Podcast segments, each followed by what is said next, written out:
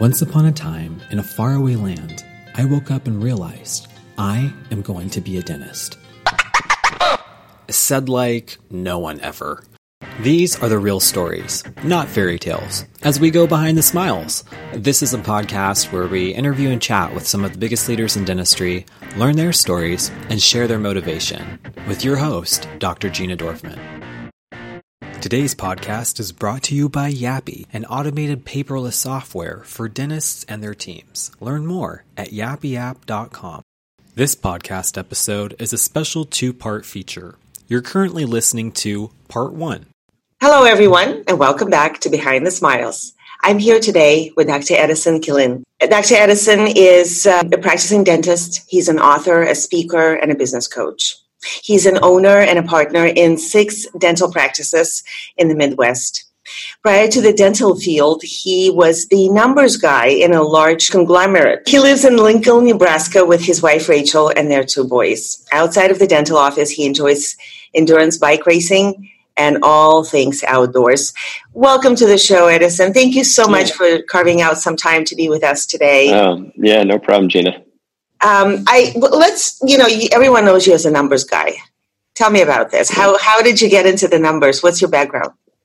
Yeah, so after college, um, you know, I had kind of I'd been working in the restaurants, um, you know, since high school, and uh, the uh, owner of these restaurants um, was friends with my dad. And at a certain point, when he lost his um, main accountant, he called and said, "Well, hey, I need you to stop working in the restaurants and just come and help me. And so I had absolutely no knowledge of um, Excel or spreadsheets or anything. And basically, um, that's what I did for a few years was um, just get, um, you know, get into the numbers of each restaurant.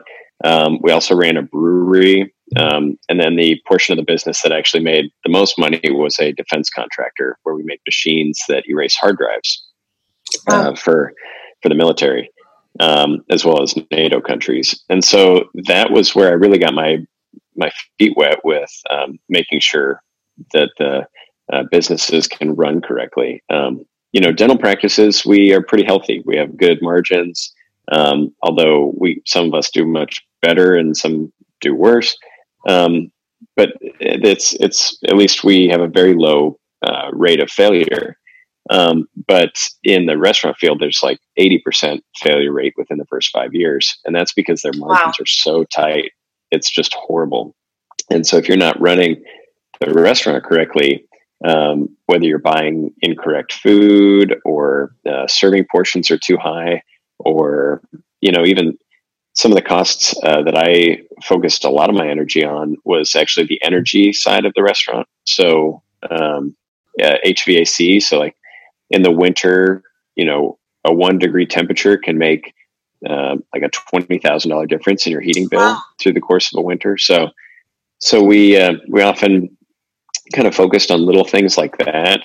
That when you just focus on little uh, aspects, that's how you can get your numbers better. So that's that's where I got my start. Um, I did that for a few years, and then um, I kind of said, "Hey, I I still like the art side. Uh, I still want to do something with my hands, and so that's when I uh, thankfully got into dental school um, this on my second try. And so, um, yeah, that's when I went into dental school and did that. Excellent. Now you mentioned restaurants. In the restaurant, they they have very thin profit margins, as far as I understand. Now in dentistry, we have very healthy margins yet you know saving money and, and watching the numbers can really help right and that's where you um, you wrote a book called by the numbers yeah. and it's a it's a great book where you talk about different metrics that dentists can measure and i mean you really you know it's a, it's a great when i read this book i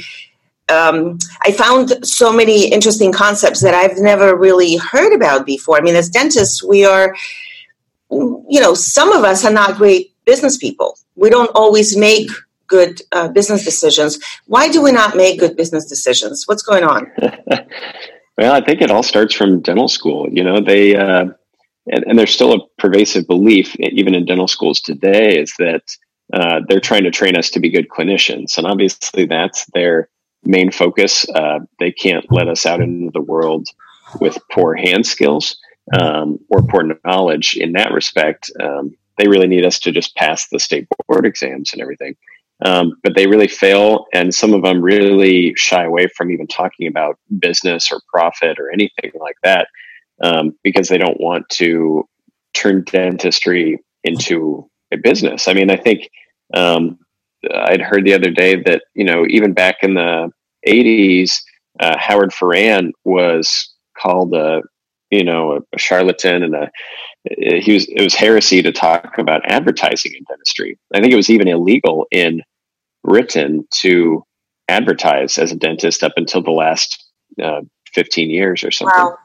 And so, you know, you know, we are in the medical field, and so uh, we're kind of we need to do a better job of of running our businesses, though, because if we don't do a good job of that, then we're going to get we're going to have problems, and it's just and you know we need to be able to make money to support and have the gasoline to run our businesses and employ our our uh, workers and and everything. And so it's really sad that dental schools don't teach a better education.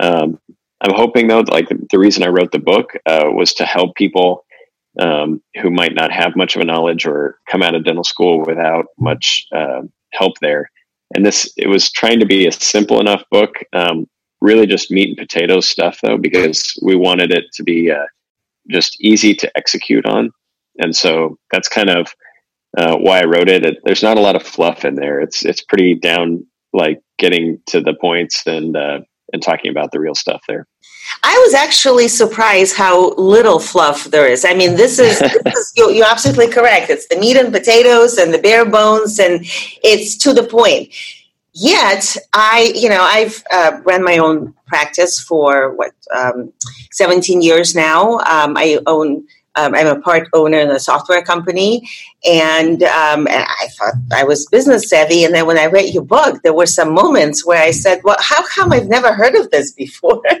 and i'm gonna i'm gonna go straight to this so we we all know KPIs. KPIs, you know, that's that's like you know common language. Leading indicators, I've never heard of this until I read your book, and I, am probably embarrassing myself right now. But tell me, what what are leading indicators? What is that?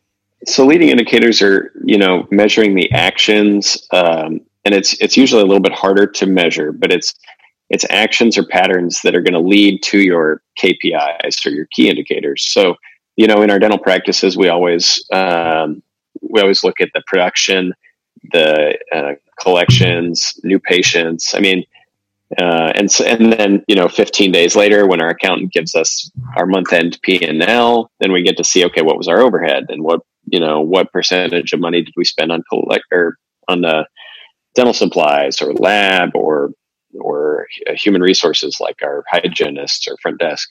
So we're looking backwards. Yeah, so we're looking backwards, and those are the KPIs, and those are great numbers. But what um, what things lead to those KPIs? And so the leading indicators are like patterns uh, looking forward in time. And so some of that, uh, you know, like some of the big ones that I love to track are uh, days to next new patient. And so if a new patient were to call, how many days ahead of time um, does it uh, take to schedule? Um, so you know, hopefully that would be like three to seven days. Um, if we book out more than seven days, uh, a patient on the phone might say, okay, schedule me, but then they won't show up. Um, or they just won't schedule. I mean, if we're booking, sometimes dentists are like, oh, my, my clinic is going so great. Um, I'm booked up for the next two months. And I, I say, well, that's, that does feel great, but actually that means you're not getting in new patients. And then you know you might schedule you might be able to fill those seats but then they have a higher a very very high rate of no showing um, and so yeah sometimes we need to look at those leading indicators to really see where's the ideal um, target is for those so like days to next new patient um, that would be one that kind of measures the hygiene schedule so that re- really tells you how uh, efficient your hygiene schedule is but also we all know that um, new patients are a great source of revenue. And so uh, we know that we have to get those new patients in quickly. The other one would be measuring the doctor's schedule and how full are they. Um, and so I use the term days to next uh, number of days to the next rock appointment. And the rock is that hour and a half or so appointment that you could do a few thousand dollars worth of treatment. So um, that you'd be able to do a few implants or, um, you know, something big that uh, a rock would be that, that big, good foundation of your daily production. So, yeah, so the, like measuring how busy your doctor schedule is and until you know I started tracking these numbers, nobody uh, ever told me that I should be looking at that. It's always like, oh, I feel really good. I'm booked four weeks out. Well, that's that's good, but if you only run one room of, you know, one doctor room with one assistant, that means you're potentially leaving money on the table and you could be doing better. So you should hire another assistant and open up your second column or start to do staggered scheduling and uh, some of those things. So it's amazing how uh, a lot of doctors just don't don't think about that. And so when you start to look at the numbers and the trends, you start to see what uh, what should actually happen there and what's the best decision. So. This is great because what I'm hearing is that the leading indicators are um, something that's going to help us make better business decisions because a lot of times we make decisions based on our gut feeling. Like I yeah. feel like my hygiene schedule is really busy, so I'm going to bring on another hygienist.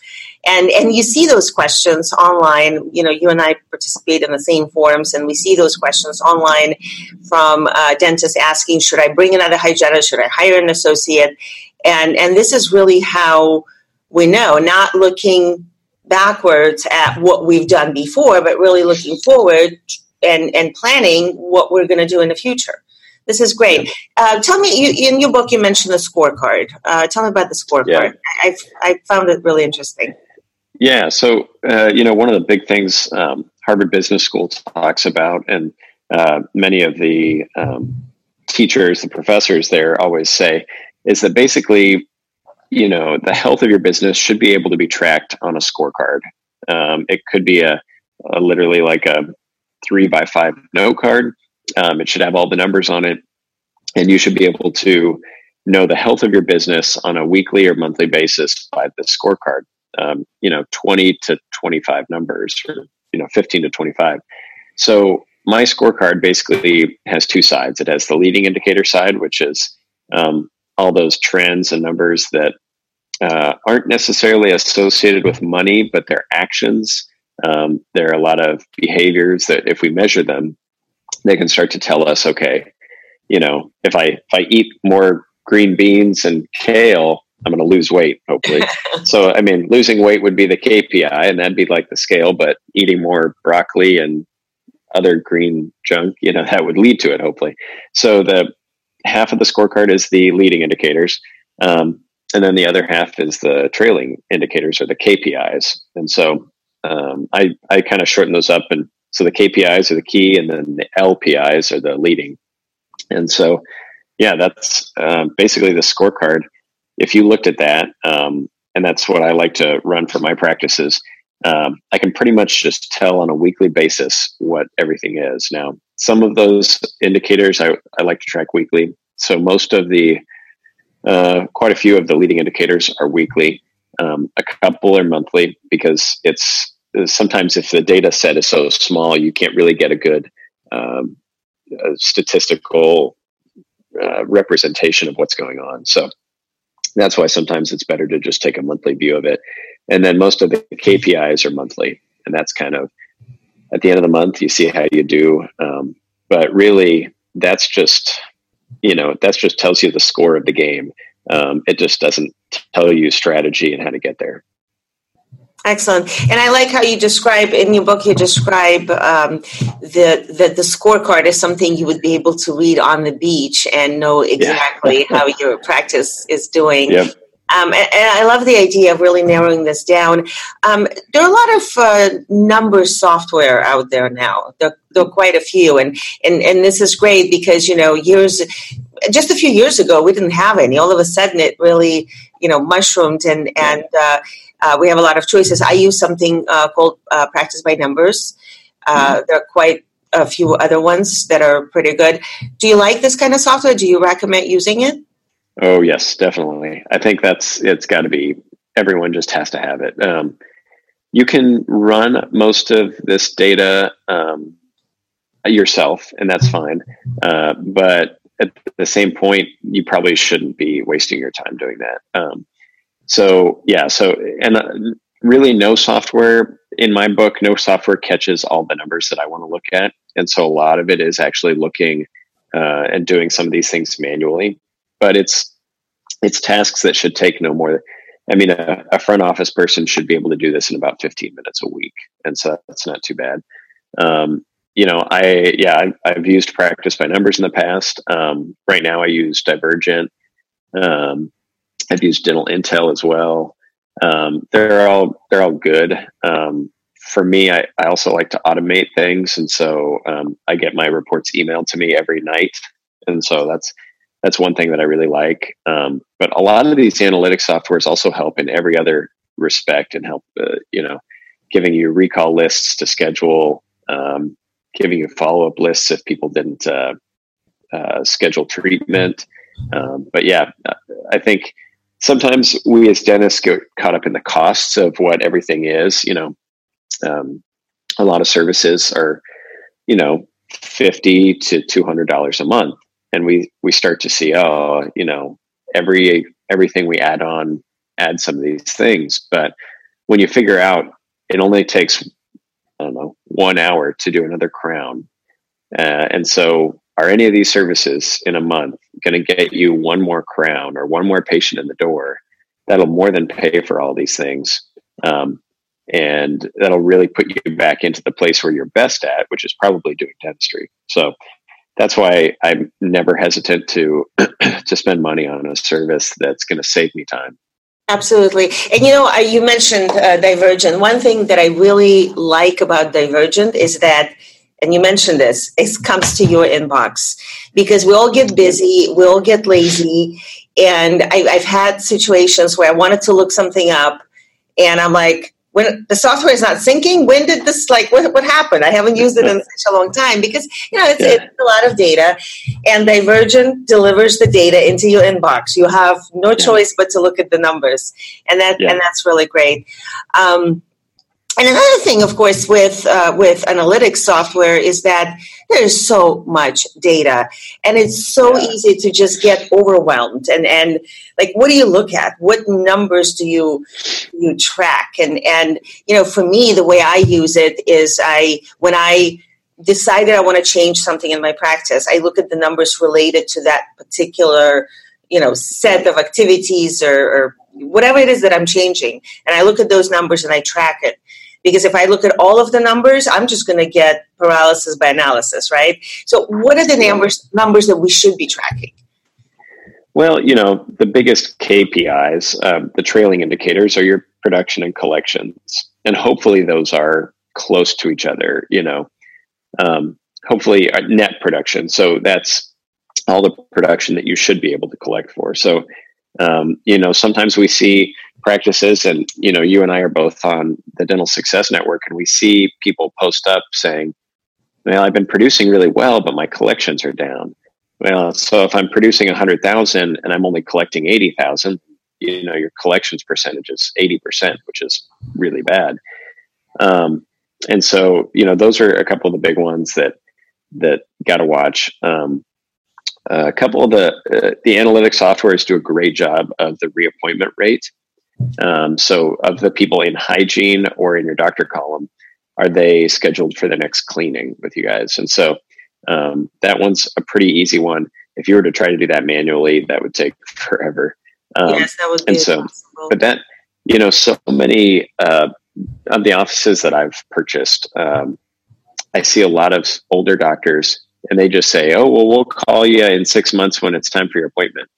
And every patient that doesn't have an appointment on the books is another patient that could leave your office. And you're making it easy for them to leave your office. And so um, you want to show that you care about them by just scheduling them for their six months. Um, but yeah like that um, yeah some of those numbers the uh, a lot of analytic softwares don't do your profit and loss statement. Um, i think open dental had talked about uh, maybe integrating that in a, a while back, and, and, I think they can, but I've never used it. Um, it's a great idea, uh, but not not for me, I guess. Since for some multiple locations, it's it's probably too complicated. Oh, different. Um, but the uh, I, I, agree with you though. A lot of analytic softwares they try to feed you a ton of data, um, and sometimes they make it very colorful, and you get overwhelmed with the data, and you can lose sight of what's actually important. Um, and so, I uh, just like what you said, um, the you you need to kind of look at the look at the KPIs and see an area that's a problem, or see something in your office that's not working well, and then you you start attacking that problem. And so, uh, in my book, I, I kind of tell a story about how um, we were having a lot of no shows and cancels, like late cancellations. So within 24 hours, or you know, patients just wouldn't show up. And we were, I don't know, somewhere between eight to 10%, I think, of, of all appointments on the books would cancel out during the course of a day. And you think that's not too bad. That's, you know, four patients out of 40. Um, you know, at, at least the office where I did most of my clinical. And so, um, and you think, okay, four patients, that's not too bad. That's a pretty high percentage. And so, um, so then we basically started honing in on that and we said, okay, everyone in the office knows what our percentage is every day. We're going to start attacking it. We're going to start testing things. So we started tracking the numbers, or we, we looked backwards and said, okay, what's the history? And we know what we do now. So we we do some automated phone calls, we do some texts and everything.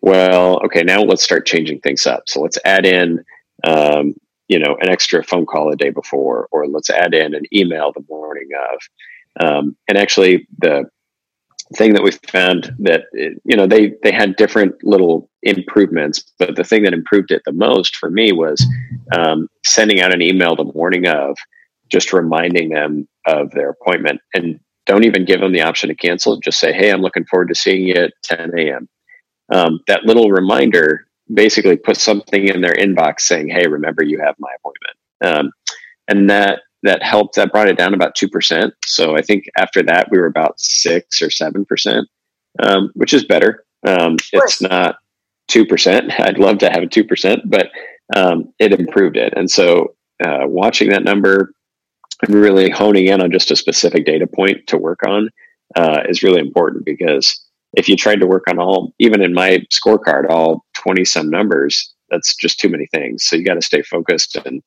and really try to execute on whatever you want to uh, do to improve your practice those months.